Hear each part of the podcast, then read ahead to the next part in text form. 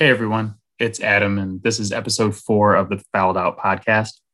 It is Tuesday the 23rd, just after 5:30 p.m. here, and news just broke about an hour ago that Tiger Woods was in a really bad rollover car accident and that he may be severely injured. There isn't a lot known about the situation right now, so we won't be discussing it on the podcast today, but it is something to keep an eye on. Uh, hopefully, he's okay. For the episode today, uh, Matt's back, and we have our friend Carlos joining us as well. Carlos is a big Chicago sports fan, so we're looking forward to getting some of his thoughts on the Bears offseason and what's been going on with the Chicago Bulls lately. Let's go.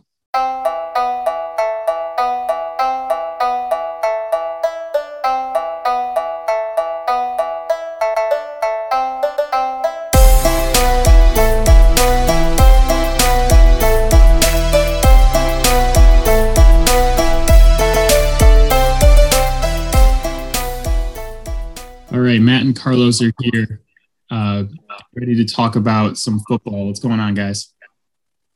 Uh, excited to talk about this trade. Doing pretty good. Pretty good.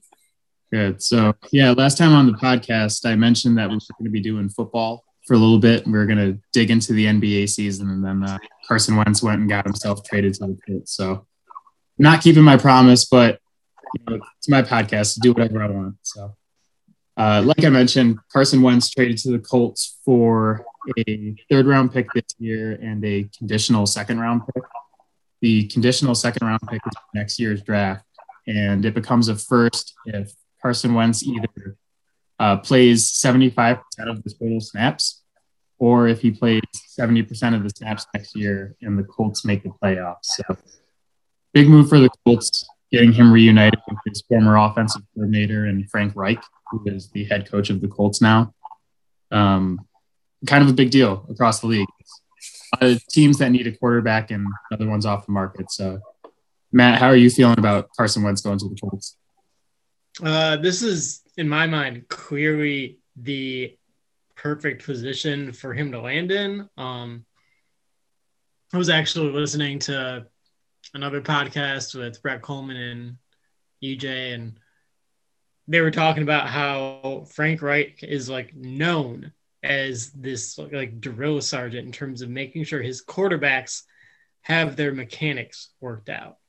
And if you go back and watch the way Carson Wentz was throwing the ball last year, his body was all over the place. There was no consistent mechanics. It was anything that you don't want to see a quarterback doing, he was doing last year. The dude was completely broken. So a lot of that's going to be cleaned up, I believe. Uh, I think we're going to see him bounce back closer to the way he was the year before when he had 27 touchdowns and seven interceptions. Pretty damn good year in my mind. Um, and it, I think the secondary winners of this situation are the 49ers and the Raiders because Derek Carr and Jimmy G could very well be on the move as well. So a lot of guys out there right now, but even more quarterback hungry teams. Carlos, what do you uh, how are you feeling about the Eagles trading Wentz? Yeah, I mean, I agree with Matt. I think for Indianapolis, it was a good move, great fit with Carson Wentz. Um, Matt mentioned that uh, with Carson Wentz and his mechanics and how Frank Reich is such like a drill sergeant. My concern there is there is rumors of Carson Wentz not really fitting in, not really listening to Doug Pederson, and not taking his coaching. So I wonder if there's going to be any of that issue with Carson Wentz moving forward. Um, also, his contract, I'm not the biggest fan of, especially the way he played the last couple of years.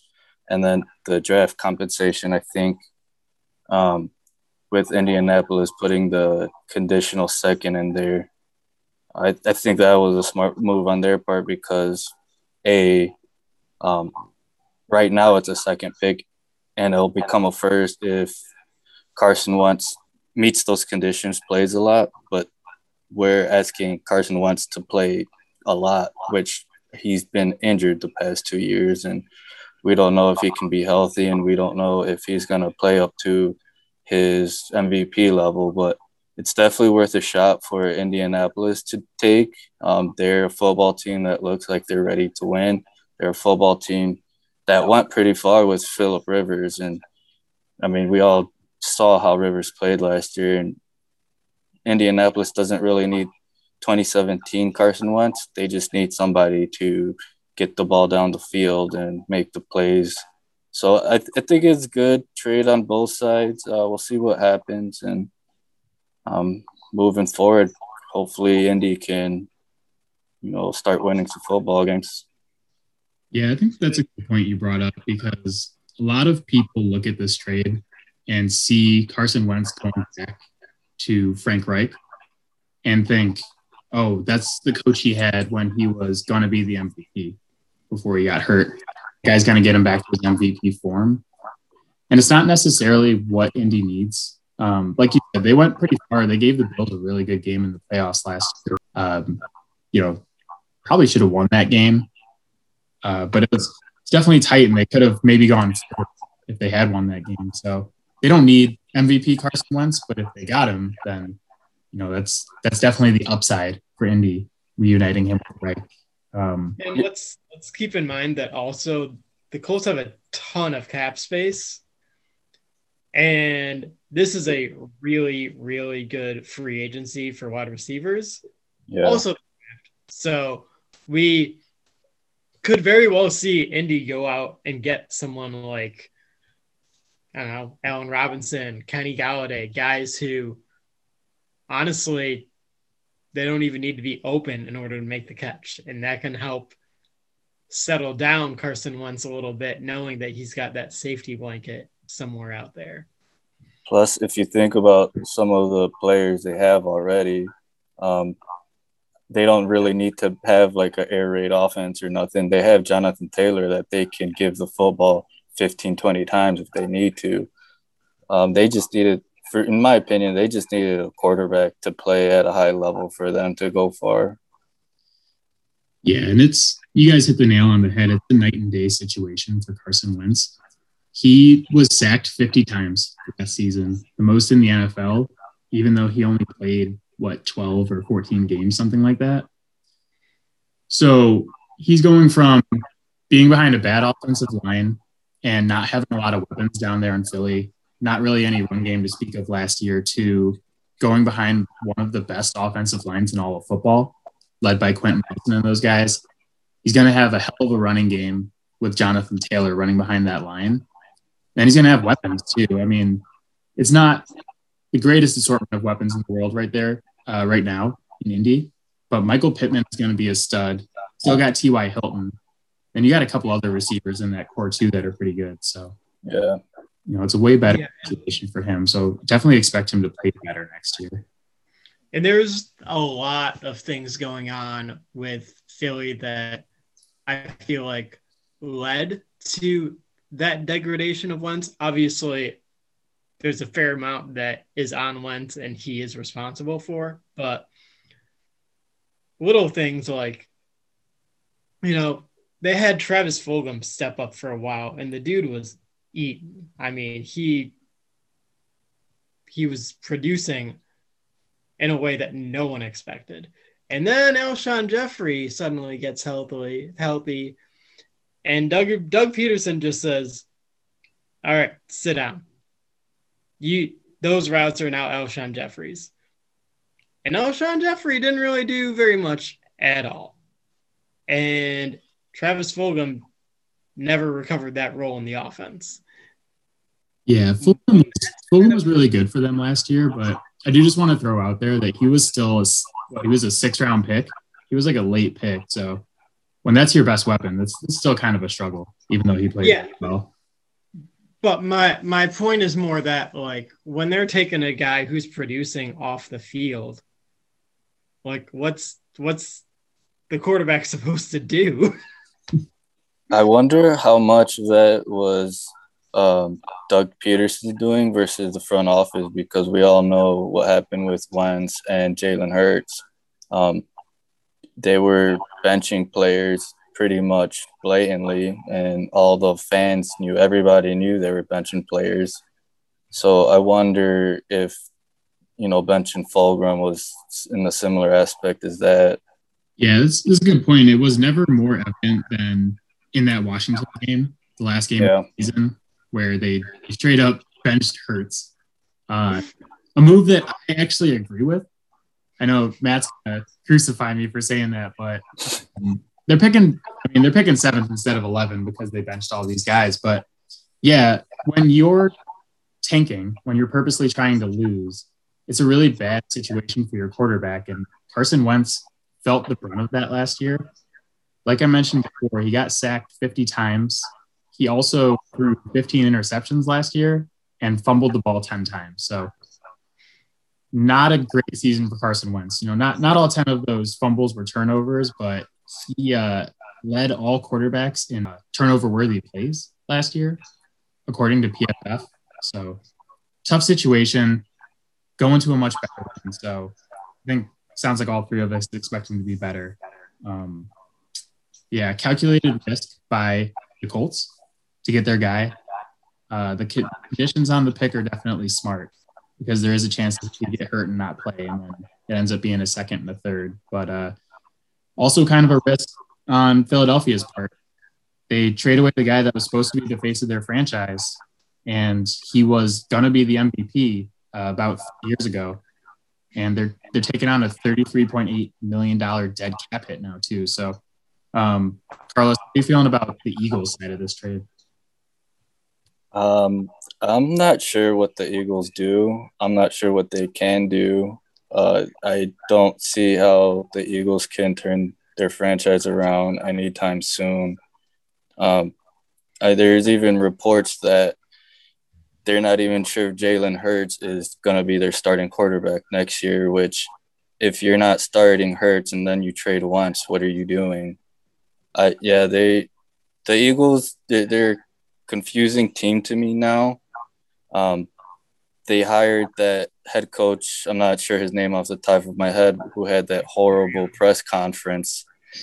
He seemed like he doesn't know what he's doing. Yeah, I just don't see any positive spin, good way about what the Eagles are doing in the near future. And now on top, they have that dead cap hit from the Wentz trade. So it just, for the Eagles side, I think they just had to trade it because Wentz didn't want to be there. And yeah, whoever whoever's running the show over there, they they got their hands full for sure. Yeah, I I definitely think that the financial side of this trade is bad for Philadelphia. Um, 38 million in dead cap is never something that you want. Um, but they didn't really have a choice at that point.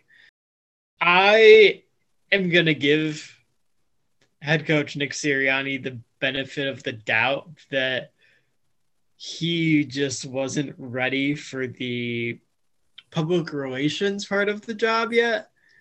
Um, I think he's probably still a pretty smart coach. Um, did real fairly well in Indy last year, so and he's had uh, I, I want to say some success with the Chargers as well, if I'm remembering correctly.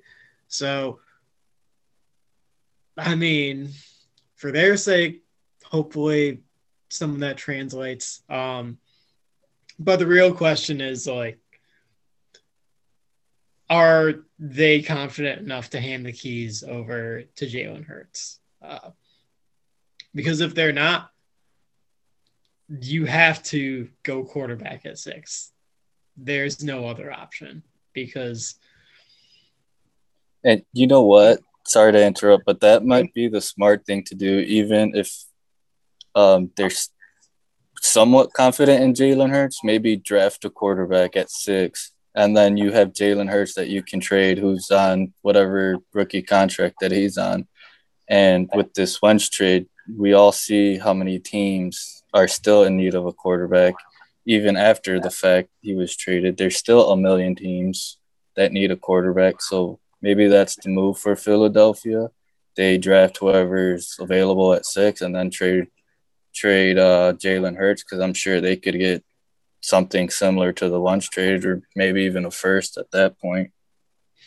Yeah, I think if you go go quarterback at six, or even if you trade up to get one, you have to trade Hurts. Uh, you can't take one and be like, all right, we'll see which one wins the job in camp because then you're creating a divide in the team, and that doesn't work in a locker room. Uh, you need your team to be behind one quarterback. Everyone yeah. rallies that guy. Yeah, you know that you have Tom Brady on your team, everyone rallies behind him. You have Stafford on your team, everyone rallies behind him. For better or worse, everyone rallies behind Aaron Rodgers, even though he's a terrible human being. yeah, so they they do still have Hurts in the building. I think at the very least, Hurts is a good trade asset after some of the flashes he showed running that offense last year. He had some really good plays and some good games, uh, but a lot of it's with his legs. They, you know, I think Matt brought this point up a while ago is that uh, PFF had Jalen Hurts as one of the lowest graded passers last year. So it's going to be tough for them to move forward with him. And I think it's, you know, you guys are right. It's a big decision in the draft whether they move forward with Hurts or they draft a quarterback. But they have to make that decision before they get into that. I think. You know, I, I don't think you can in the draft. I don't think you just sit and wait and see what quarterback falls to you and take that one. I think you have to look at these quarterbacks and think, okay, that's the guy we want. Let's go get him. And maybe you make Jalen Hurts a part of that trade if you need to trade up. Something yeah. like that. But yeah, for the Eagles, I just think about where they were three years ago when they beat my Patriots in the Super Bowl. Hurts to talk about, but they were on top of the world. Um, you know, they won the Super Bowl without Carson Wentz, and they were saying that they were, you know, we could do this with Nick Foles. What can we do with Carson Wentz when he comes back next season? And to see how far the franchise has tumbled in the last few years to this mess they're in now, um, I'm not going to lie to the listeners, gives me endless amounts of pleasure because I. That's hilarious. It's, it's, a big risk on both sides. And one thing that I talk about a lot when team building is compound mistakes. Um, what that means is when you make a mistake, don't make more mistakes trying to justify your first mistake. And I think it's going to be really interesting to see if this is a compound mistake for Philadelphia. You know, I think one side you could say they're cutting bait guy who's not working out for them right now. But the other side, you could say, hey, you guys are, you have this great player in the building who was going to be an MVP not that long ago.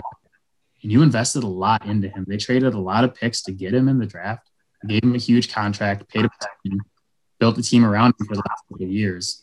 And now they're just abandoning that. So we'll see if it's a mistake for Philly or not. Um, but definitely an interesting road for them going forward. Wentz obviously off the market now, and the Colts got their guy, but there are a lot of uh, other teams that are still looking for their solution at quarterback for next season and beyond. And one of those teams is a team very near and dear to Carlos's heart, the Chicago Bears. Um, they're in a little bit of a mess right now too. They have uh, Nick Foles under contract. They have Mitch Trubisky, who's been their on and off quarterback for the last few years, uh, who is a free agent. They got to decide what to do with him as far as re-signing him. And they have the 20th pick in the NFL draft, not a not a prime area to draft a quarterback. So, Carlos, how are you feeling about your boys? Uh, what do you think they're going to do at quarterback? How I feel about them, I think they'll be bad next year. What they'll what I think they'll do at quarterback is they're going to try their hardest to get somebody without having to give up too much, which I think will ultimately fail. and then they're just going to run it back with Nick Foles. That's what I'm anticipating. I don't see the Bears um, trading up to get one of those five quarterbacks in the draft. I think they stick at 20 and then pick uh, some offensive line help and then maybe take a shot with Kyle Trask in the second round or something like that. Um, yeah, the Bears, they're kind of in a mess. Um, I mentioned previously that, you know, I, I, was a huge supporter of Mitch Trubisky. Um, I thought he could develop to become a really good quarterback. And you kind of put with the with the Khalil Mack trade two years ago in 2018, you kind of put all your eggs in the basket with Mitch. Um, you're sinking or swimming with him. And I knew if he didn't succeed, the Bears would be where they're at now. And where they're at now is a eight and eight football team with no quarterback, an aging defense, and cap issues. And if that's one thing about football that I know is you never want to be in the middle. Um, you either want to be one of the top teams that can, you know, challenge for a Super Bowl contention, or you want to be one of the worst teams so you can take a shot at Trevor Lawrence or someone like that. And the Bears don't have any room. Pretty much, they can't. Even if there's a free agent out there, they can sign. Uh, they really don't have cap space to sign that quarterback. Um, they don't really have assets to trade for a quarterback. So that's why I think Nick Foles is going to stay the quarterback for next year. And then it's just a mess all over because you don't know what uh, the front office and what the head coach what their plan is. Um, it will be a disaster if they sign Mitch Trubisky back and they're rolling him out there again next year after everything we've seen the past since he got drafted. So, yeah, um, obviously a very pessimistic tone for me on the Bears. Uh, the only thing that would make me happy is if they do a Ricky Williams trade and get Deshaun Watson. That's it. but even then, trading the farm for Deshaun, there's still so much, so much um, to improve with that football team. Uh, if by somehow, some miracle, Deshaun Watson gets traded to the Bears, the Bears are still going to be bad for two or three years because all the draft capital you're giving up, you're not going to be able to use to improve your team. And um, Deshaun Watson just goes from one crap team to another crap team with no hopes for winning in the near future. So even if the Bears could get Watson, I still don't see how they're to win football games anytime soon. Um, yeah, it's just, just not good when uh, a high draft pick, the number two overall pick, doesn't pan out, especially at such a crucial position like the quarterback. Yeah, and it's you hit the nail on the head there too. And I think a lot of Bears fans and I think a lot of people around the NFL look back at that Mitch Trubisky draft and say, what could have happened if they would have drafted John Watson in the first place or Patrick Mahomes or one of those guys? Because um, it really does set your franchise back years when you get the wrong guy. And on that, real quick, the whole Mitch Trubisky draft.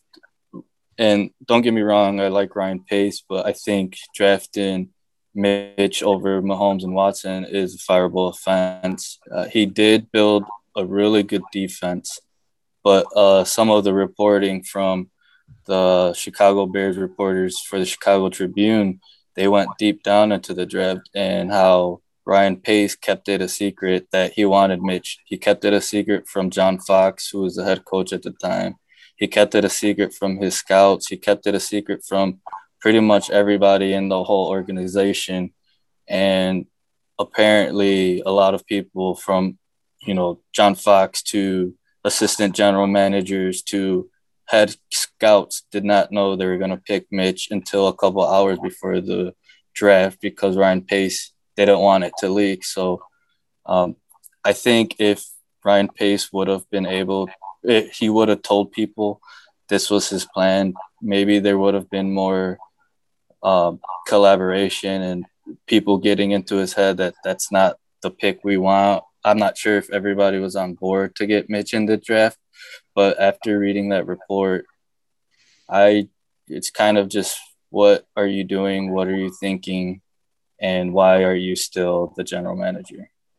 Yeah. So uh, before I comment on the Bears, I totally forgot to mention a crazy stat that I heard today. With this trade of Carson Wentz, every quarterback drafted in the first round from 2009 to 2016 is no longer on the roster that they were drafted on. Every quarterback drafted in the first round in those years. God, that kind of continues to speak to the fact that if you mess up that early round pick with those quarterbacks, it sets you back and you got to reset your entire franchise too. That is the and definition of crapshoot. It, yeah, I was just gonna say it just goes to show you what a crapshoot it is on drafting a quarterback in the first round. I mean, like Pat Mahomes fell to what did he? He got drafted nine or ten. I think it was ten. If if everybody knew Pat Mahomes was gonna be that, everybody would have been trying to get number one pick, and he would have been the number one overall pick. If everybody knew Mitch was gonna be who Mitch was, he probably would have been like a fourth round pick. So you you never know with quarterbacks. Um, you could get you could hit it with Mahomes, with someone like Stafford, or you can completely miss it with you know all pretty much eighty percent of these guys. Seems like. Yeah, but uh, back to the Bears. Uh, you you meant you brought up a really good point. Um, the lack of collaboration. That is like the death of a franchise, in my opinion. Um, you look at what the Lions just went through. Uh, it was Patricia and Quinn, and that was it. No one else knew what was going on in that organization. And they took a team that was routinely fighting for the playoffs before Patricia was hired to a team that won nine games in three years or something like no no they they ended up winning 10 but after patricia was hired fired. So yeah you you need the offensive coordinator and you know the defensive coordinator all the position coaches to be involved in that process of deciding what players are we bringing in because they're the ones who are working with those players day after day on the field before game day. And they know better than the dude who's sitting up in an office yeah. who they can work with. So, you know, that's sometimes how you end up with an Eric Ebron. Yeah, to speak on that collaboration, uh, that report from Dan Wiederer on the Chicago Tribune mentioned that John Fox wanted Deshaun Watson. And so if Ryan Pace maybe t- told, hey, this is what I think I want to do, maybe John Fox convinces him to pick Deshaun Watson there. So I think when you're running a franchise, uh, making personnel moves, collaboration is hugely important because you and your head coach need to be on the same page on first um, the schematics that your head coach is running and the type of players that he thinks fits his scheme. And then you need to collaborate that with your scouts who need to scout those players with those traits. And then all of that should be a team decision and not just uh, the general manager at the guy on top, and then his word is final, and he doesn't take into account everybody's opinion. So yeah, I totally agree with collaboration is is essential to running a good football program. Yeah, I at this point I just I feel like they need to hit the reset button in Chicago. You can for pretty much everyone, but like the young guys like Roquan and Jaylon Johnson and yeah, I think they will. Um, there here's the thing with the Bears though. Uh, the general manager and I believe the head coach, uh, the media and the fans don't know how long their contracts are. Um, it's a major point that the media, every time they get the owner or the president of the Bears organization, if anytime they get to have a press conference with them, it's always a question that they refuse to answer. And it kind of is holding the Bears back because if Ryan Pace, if he's only on contract for next year, what if he would have made the Carson Wentz trade because he felt like he needed to win now, and then the Bears suck and Carson Wentz suck, and now Ryan Pace is fired, and the next GM has his hands tied behind his back with the Wentz trade. I, I think it's important to know how long these guys are under contract for because what if they completely get like trade all of their future assets and just tank the franchise for the next five years because they try to win now. Um, it's yeah, I think the Bears do need to reset. Like you mentioned, they're still really good young defensive players.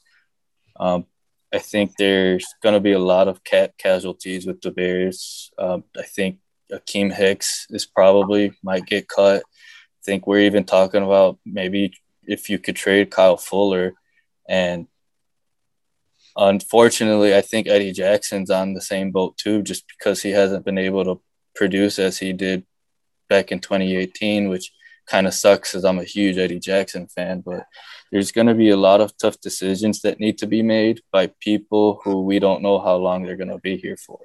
The act of making a rash decision in order to try to save your job immediately is what is commonly referred to on this podcast as pulling a Bill O'Brien.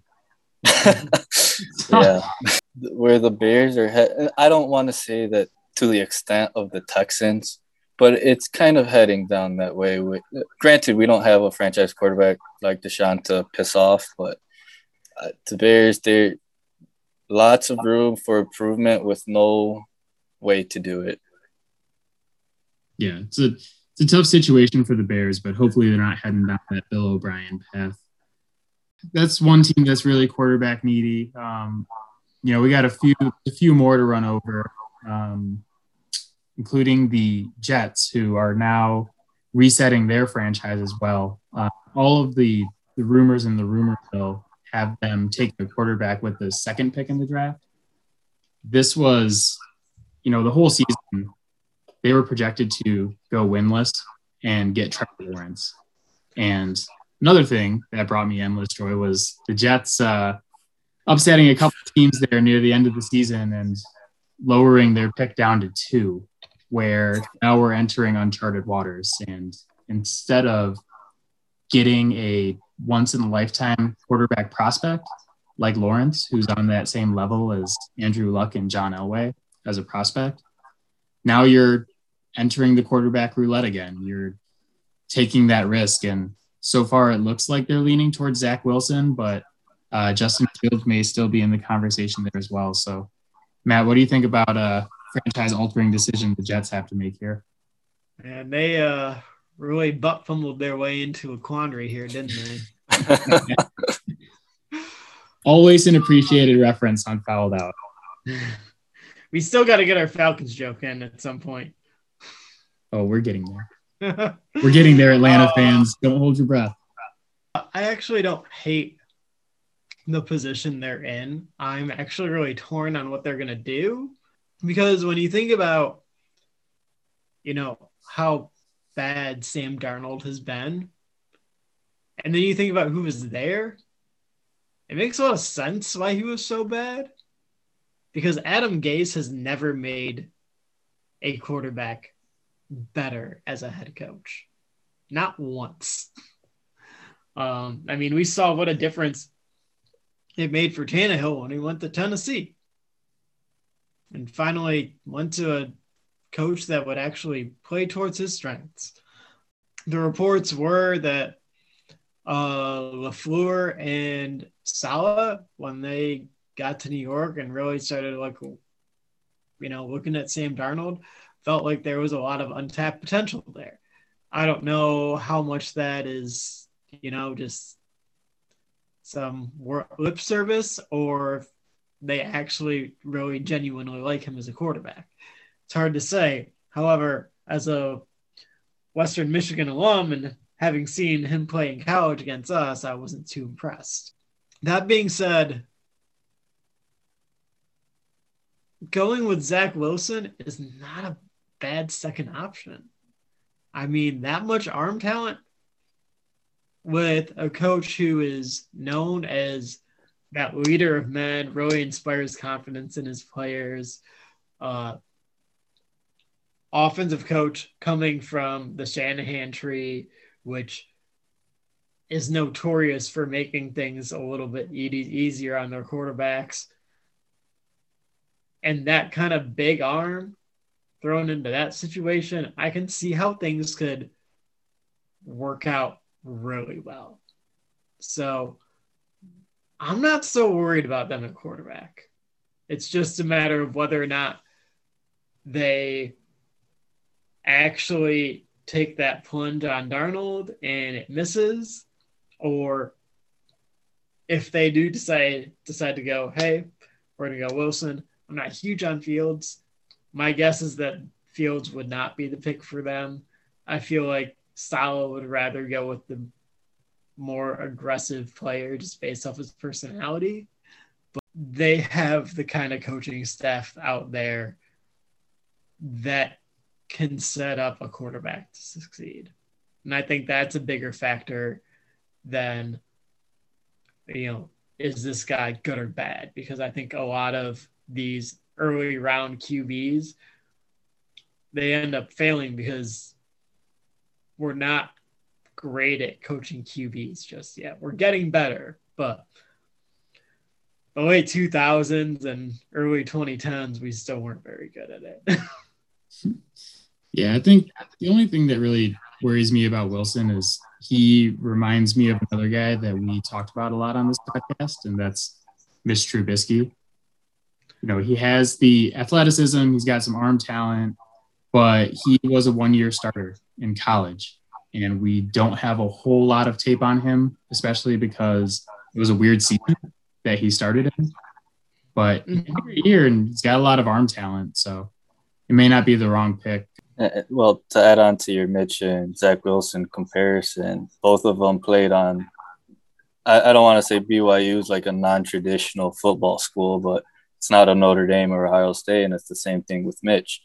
He played at UNC, and um, you think about the competition that they have to play, I'm a little higher on Fields than that. I do like Justin Fields quite a bit. You know, he he's had he had bad games, but he's also had some really good games against good competition.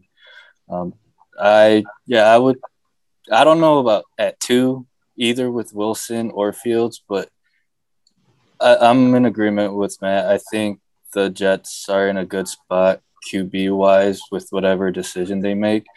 Um, if they do want to stick with Sam Darnold, take a shot, then they're gonna have regrets if it doesn't work out, and then they miss out on one of these quarterbacks, and they end up being good. So it's whatever way they go. Obviously, it's a risk. You know, when you talking about a quarterback position and high pick in the draft, no one really knows what's going to happen. I, I, think it goes back to Matt referred to this earlier, um, how quarterbacks in early rounds, a lot of them don't pan out. A lot of that has to do with coaching, like you said, Matt. Um, and sometimes we just don't give these guys enough time to develop. It might take, you know, three, four, five years for a quarterback to start developing unless they got like really good coaching or you have Andy Reid who can, you know, put uh, Mahomes on the bench and land, learn under Alex Smith, and then the next year just become one of the best quarterbacks in the whole NFL. So the coaching or coaching the quarterback position is super crucial. If the coaching staff and um, the Jets, if they believe in Sam Darnold, I totally see them sticking with him and maybe they try to figure something out. But if they take a kid in the draft, I mean, you also have to think about um, contract situations because Sam Darnold's been in the league for what three, four years now, and at some point he's gonna need a contract extension. Versus if um, the Jets end up picking a guy, they can start over that five year, you know, rookie contract with the head coach and then just start from scratch from there. And then also you can trade Darnold at that point too, which I'm sure a lot of teams would like to take a shot with him.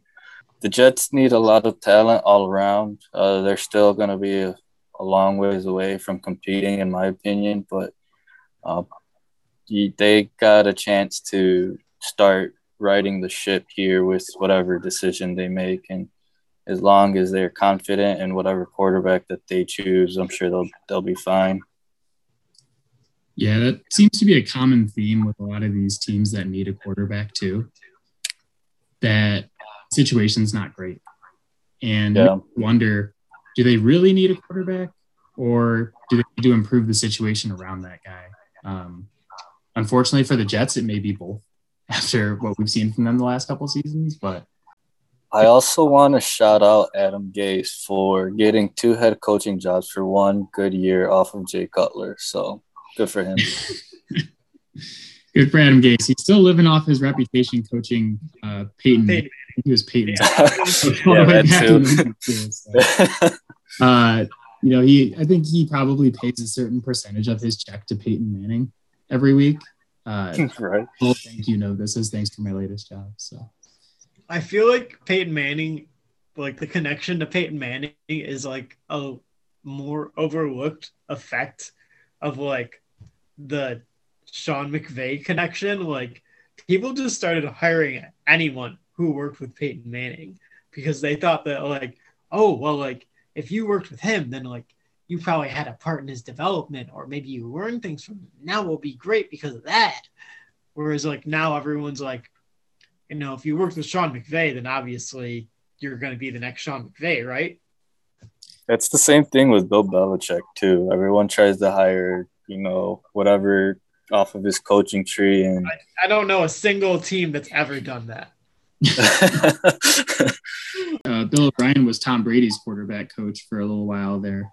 Um, I think maybe the offensive coordinator in New England, if I'm remembering correctly but yeah, it turns out sometimes when you have one of the greatest quarterbacks of all time, that uh, maybe it has to do more with the quarterback than it does with the coaches around him. So, yep. So, okay, we're going to take a quick break, and then we're going to get to some uh, NBA stuff here. Got some exciting topics coming up with the NBA as well. So, see you guys in just a minute.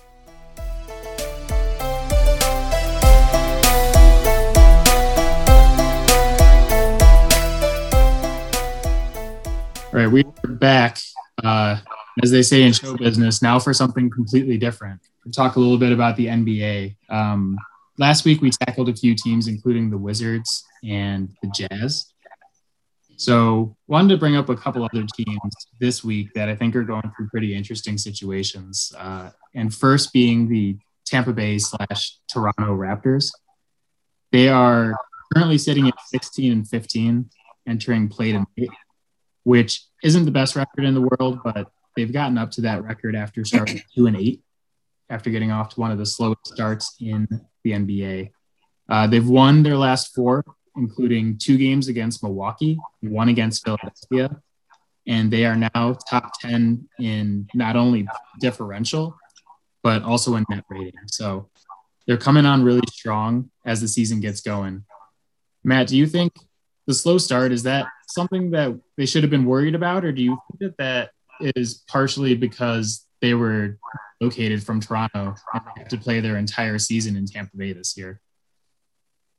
I don't think that helps at all. Um, and there's already on top of that a lot of restrictions for all these players, and the schedule is kind of weird. You're playing multiple games in the same city, like over a weekend or whatever. And uh, it's they had like, God, how many days off after the finals ended? It wasn't a lot. It was like maybe two months most.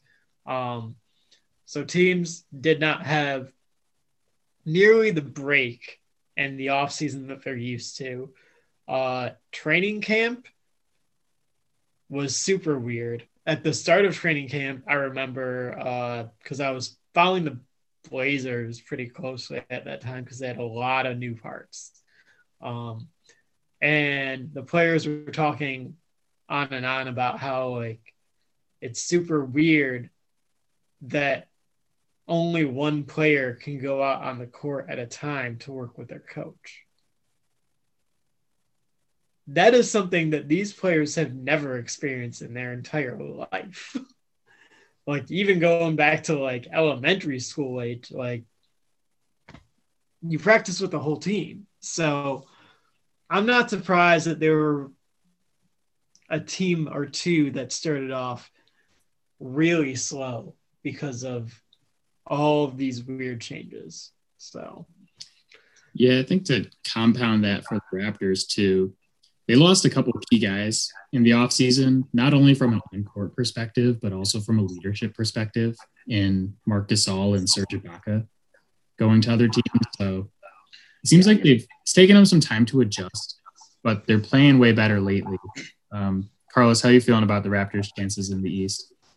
Um, in the East, I mean, I think they're right where they'll end up. I think that what they're in the sixth seed right now or something. I agree with you. I think losing Marcus Gasol and Serge Ibaka had a big effect on them. And then on top of everything Matt said, um, it, this is another weird season, but you know, you got to give them credit for uh, turning their season around with how poorly they started.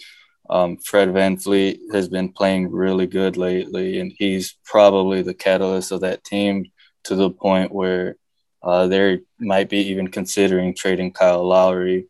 They're getting a lot of support from um, their bench guys. Uh, what's his name? Norman Powell's. I think he's averaging like 17 points a game. He's playing really, really well for them. And then OG Anunoby, he's playing a key role too, being that defensive guy and also playing decently offensively. For me, when I look at the Raptors, it's, it's going to be tough for them in a seven game series against, I think it's like versus Philly in particular, because uh, I think their only centers, Aron Baynes, and when you have to stop Joel Embiid for seven straight games, it's going to be really tough for them. And then Siakam, he really didn't have the greatest start to the season, and he's starting to pick it up too. Yeah, the, the Raptors are you're playing really well lately. Um, granted, the Milwaukee games last week, Milwaukee didn't have Jrue Holiday, and Milwaukee was in the middle of like a five game losing streak. With Milwaukee not having Jrue Holiday, that's kind of hurting them too. But uh, I mean, it's the NBA, it's sports. You nobody's gonna cry you a river, so to say. If you're playing an injured team, you gotta next man step up, and you know, um, with Toronto, they're they're playing pretty good now, and you know, if they can keep it up, I, I if they could keep it up, and if Siakam can get back to being a you know all star level type player, then maybe they could start thinking about you know a three seed, four seed, but um, there's still lots of basketball left to be played. So we will see. But in my opinion, they'll probably end up where they're at now. Yeah, I I really like Siakam, but there's there's another aspect of this. Uh, I mean, with like the rest of the team having struggled struggled so much at the start of the season, when you don't have that legitimate superstar. Like Siakam, very good player. Yeah. Not a superstar.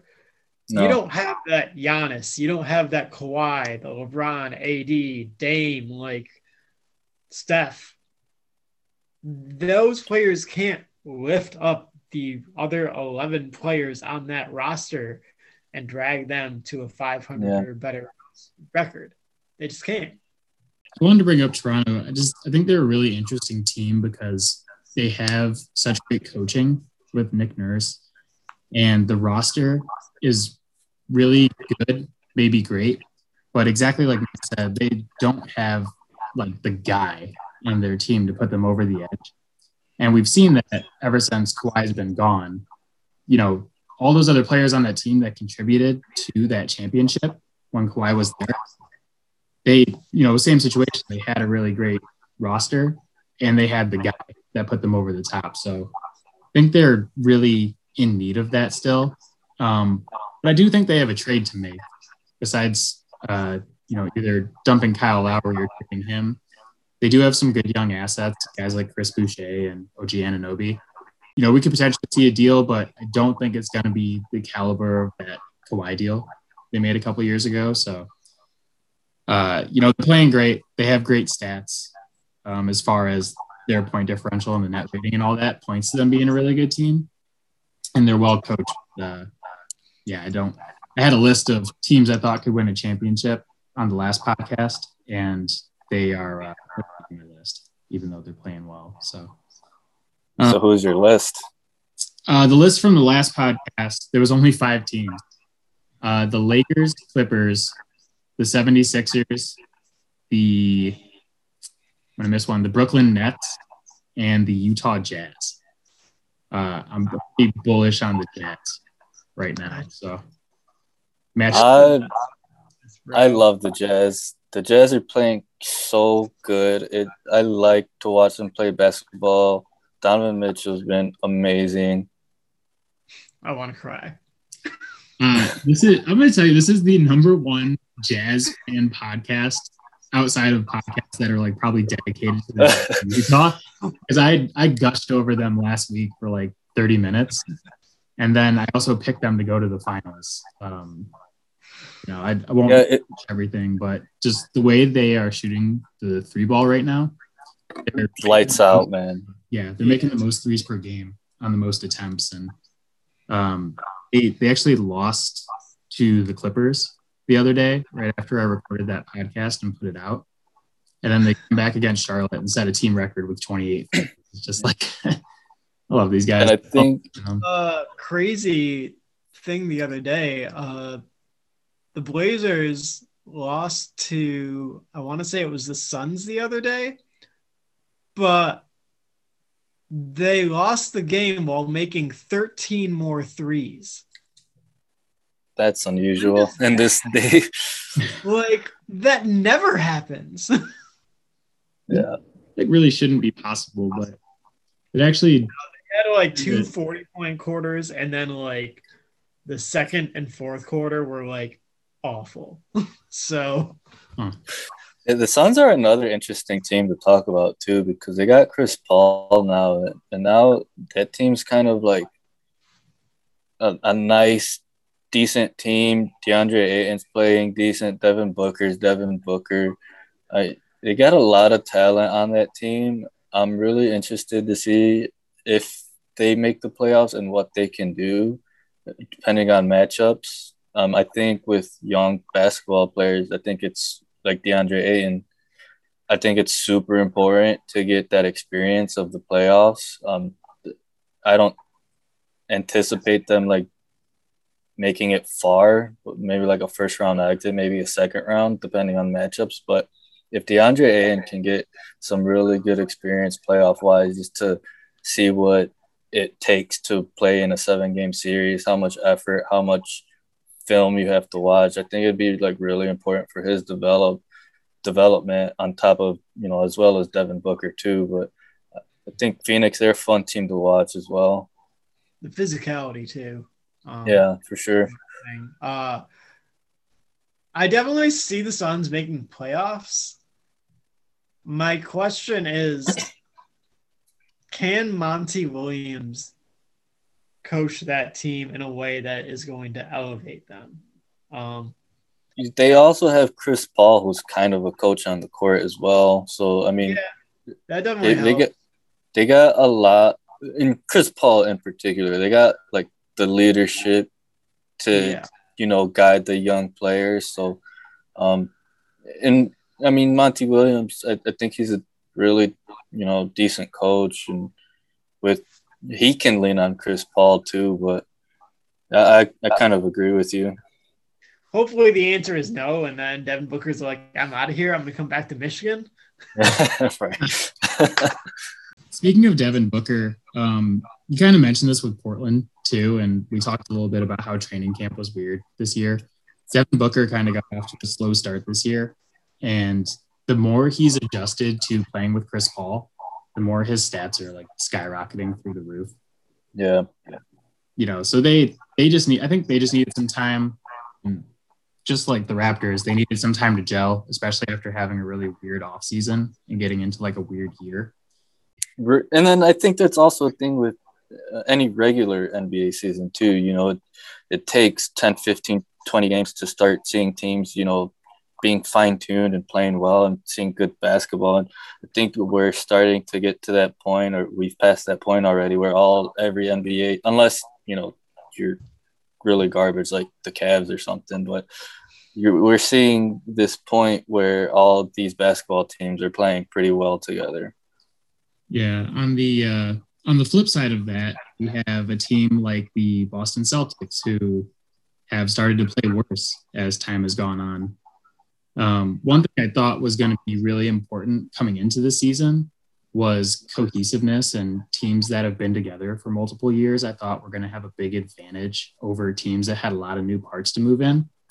And the Celtics started really good, uh, but now they're 15 and 15 overall, seven and 12 in their last 19 games, and they just can't seem to put any wins together, even though they have a ton of talent on that team and guys who have been together for multiple years. So I think they cannot wait for the All Star break. This is really concerning for me because we know talent is not the issue, and we know damn well that coaching isn't the issue. Brad Stevens might be the most advanced coach in the NBA, um, but we do know that last year in the playoffs there were a lot of reports of infighting on that team.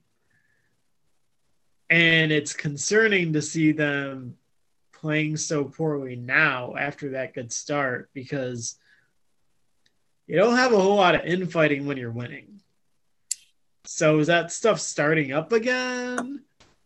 Like, is that going to be the, the case again at the end of the year? Like, it's not a good sign because we're not even halfway through the year. So. Yeah, I think that's really interesting point because they had similar problems a few years ago when Kyrie was there. And Kyrie Irving really took a lot of the blame for those issues. And when he left, there was so many players that were saying, "Oh, we feel so relieved and things are going to be so much better now." And you know, we're here a couple years later and they're having all the same problems.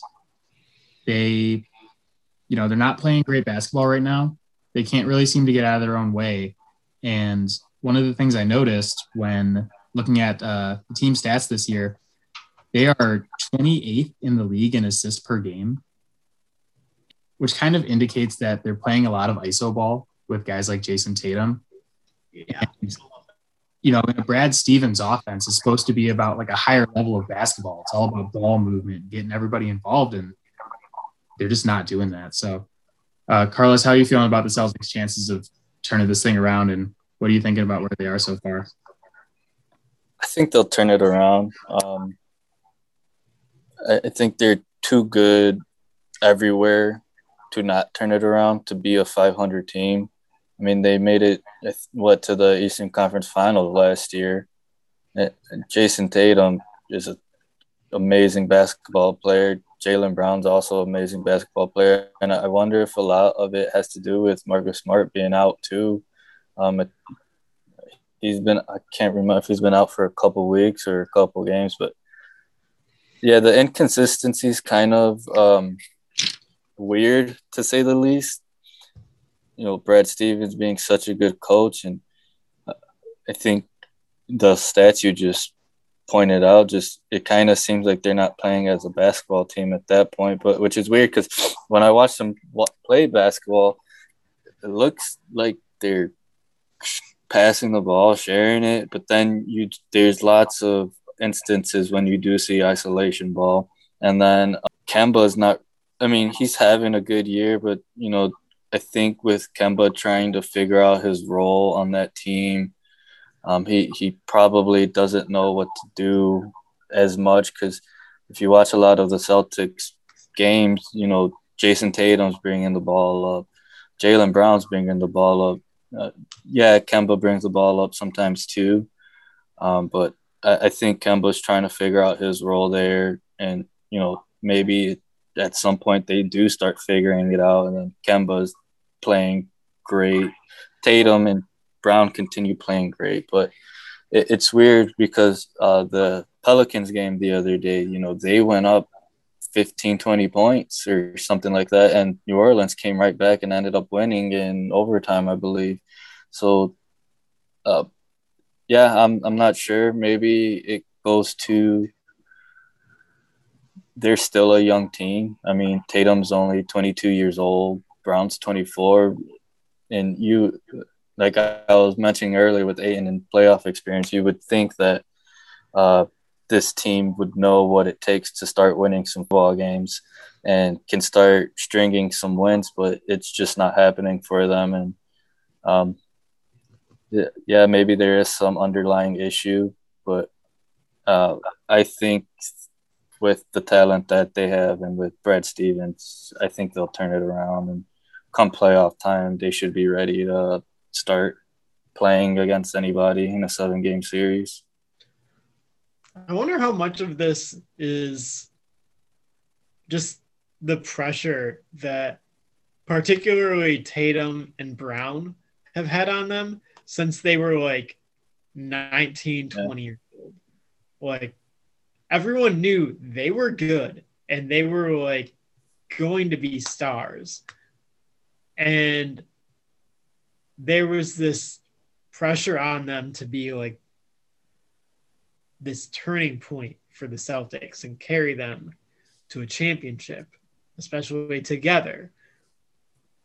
And it just hasn't come to fruition. And I almost wonder if, like, now that they've had a few runs together, like the pressure of it not having come to fruition yet is starting to weigh on them the team is starting to press a little bit too much.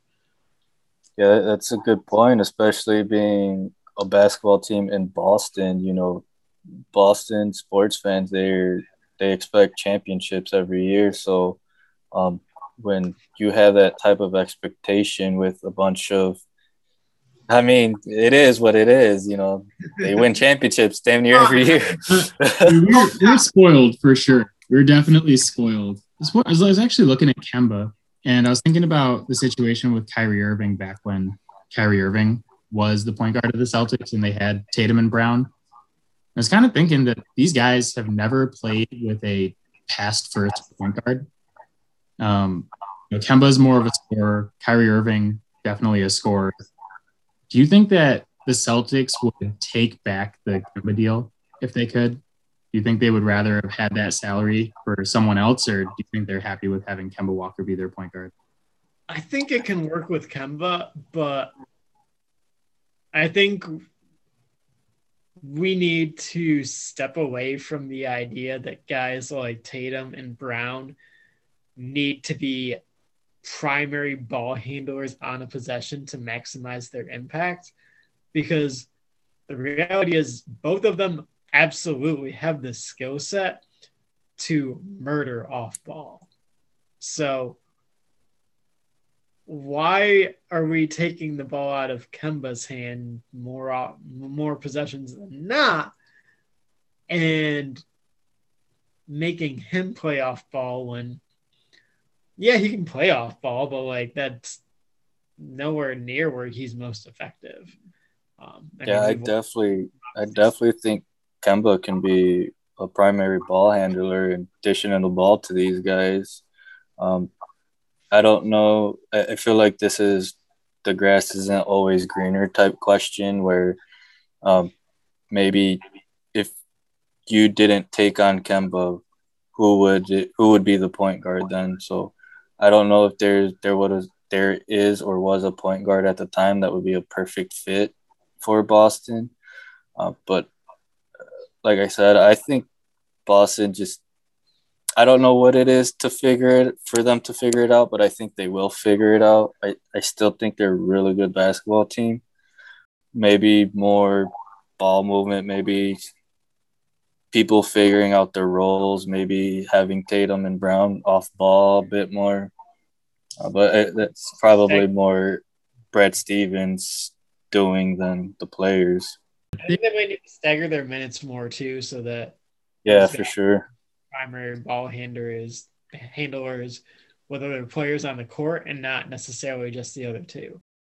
I tend to agree. I think the Celtics are going to get it figured out as well. Um, I think the big thing for them right now is they just got to get that ball hopping around. I watched that game that you mentioned against the Pelicans over the weekend, and you know, the last possession of the game, instead of you know not overtime but in regulation, uh, instead of having like a classic, incredible Brad Stevens play that he has this huge, you know, he's got a huge repertoire like fantastic plays. They uh, ISO for Tatum, and he hit the shot to send it to overtime to his credit.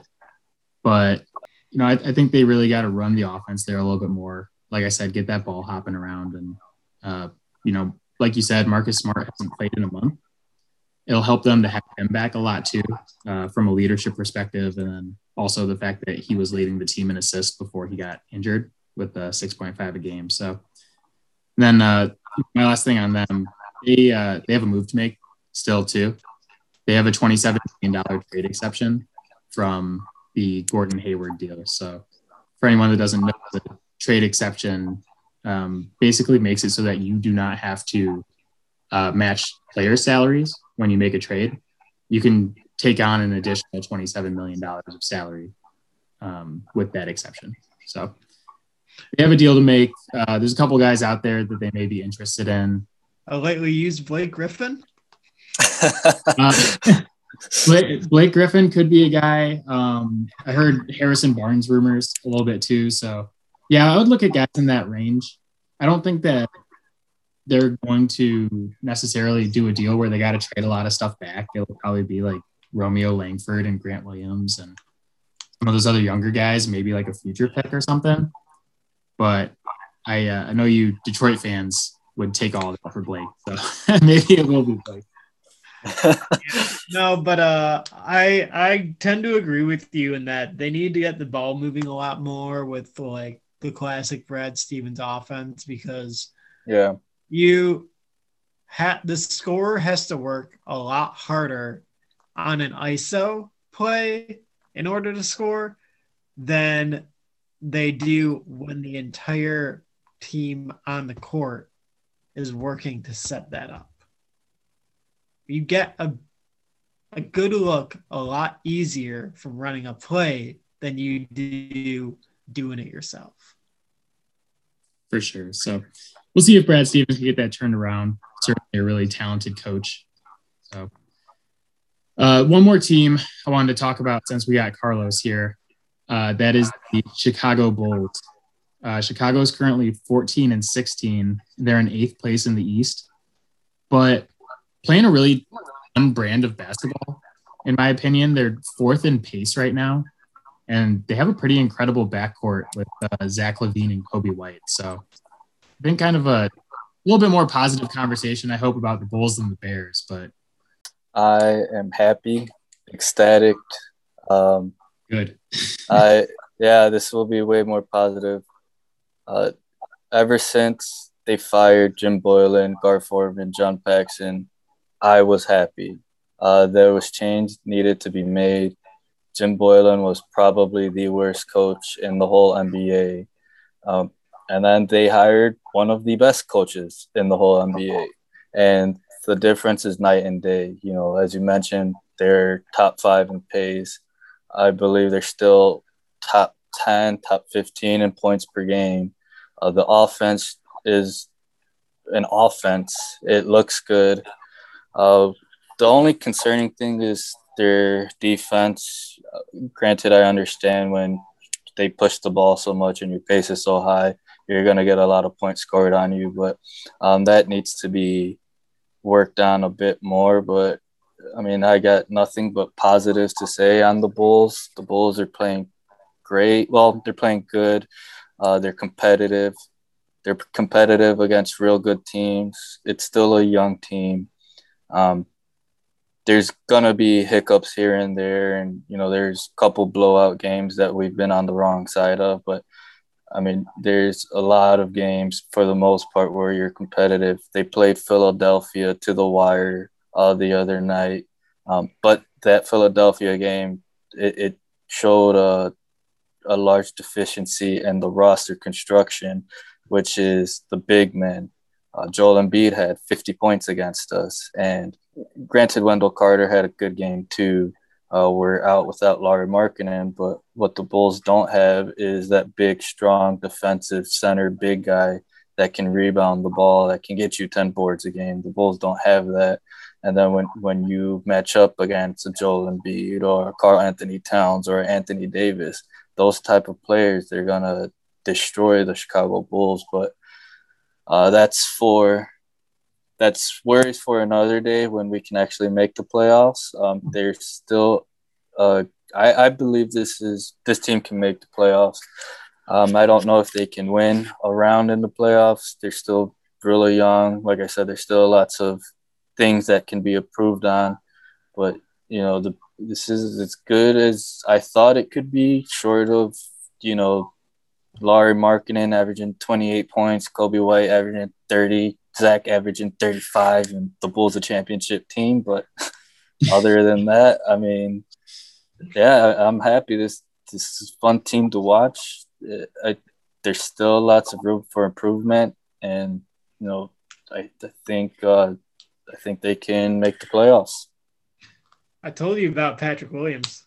Oh my God, man! Yes, you were right. He is amazing. I love him so much. He's just so even keeled, no emotion. He really doesn't have any bad games, but just consistent all around. He's playing, he's picking up the best offensive player. He's playing good defense, or as good as defense as you can against, you know, the likes of LeBron, Kawhi, and Giannis.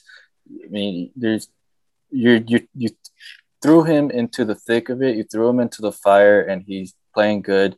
He's you know his mid range game is already really good at an NBA level. His corner three point shooting is really good. Uh, and he just doesn't really make rookie mistakes. I mean, he's solid basketball player all around. And I think uh, Karnisovas and Marc Eversley, they, they hit, got it right with this pick. And I'm just hoping, you know, he can develop to either be, you know, a Kawhi Leonard type player or, a, you know, number two and then hopefully you know Zach can play some defense, and then you got a real good two punch right there, one two punch with Zach and Patrick Williams, with Patrick Williams being your defensive stopper who can get you 15, 20 points a game. Yeah, they're yeah. they're definitely a fun team to watch right now. So just for the sake of enjoying the first round of the NBA playoffs, I'm hoping that they make it over, you know, they're about a half game ahead of the Heat right now. Yeah. And unfortunately, I think the Heat are going to figure their stuff out eventually. But I the Heat bore me to death, and I yeah watching them. So I'd rather watch like the Bulls who are going to fly up and down the court, high scoring games, and watch guys like LaVine and Coby White and Lauri Markkanen, who's looked better this year than he did last year. He seems like he's a little happier. So. So I think we're, we're coming up on our time here. Um, you guys got any other like NBA quick hitters you want to throw out before we uh, sign off? quick shout out to the job that Dame has done this year. Uh, if it wasn't for a couple of other guys, I feel like he would or at least should be leading an MVP charge because without Nurkic and McCollum, he had that team surging for a little bit. I know they've dropped dropped a couple now, but um, putting up almost 30 a game, eight assists, I think around four rebounds. Uh, he's really been dragging this team uh, into the four seed was where I saw them last, um, which I believe would have put them at fifth overall in the NBA in record, uh, which not a great look for the East. um, but he's he's always been incredible, but what he's doing this year is special. My shout out goes to the New York Knicks and Tom Thibodeau. Shout out to Thibs. I'm happy he has a team, that team back to somewhat 500. Julius Randle's playing great. He brought back Derrick Rose. Hopefully, you know, I'll be rooting for them because I love Rose and Thibs. So shout out to them. Yeah, I got one quick shout out too. Mine is uh, to the Atlanta Falcons who blew a 28 to 3 point Super Bowl. Oh, got it in before the end of the podcast. Nice. Yeah. So, all right, Carlos, thank you guys for doing this. Um, thank you, everybody, yeah, thank for listening. You can find us on pretty much every major podcast outlet, uh, but especially Spotify. We love Spotify. That's our home. So, uh, appreciate it, guys. We'll talk soon. Yep, yep thanks for having me. All right. Thanks, everybody. Bye, Mom.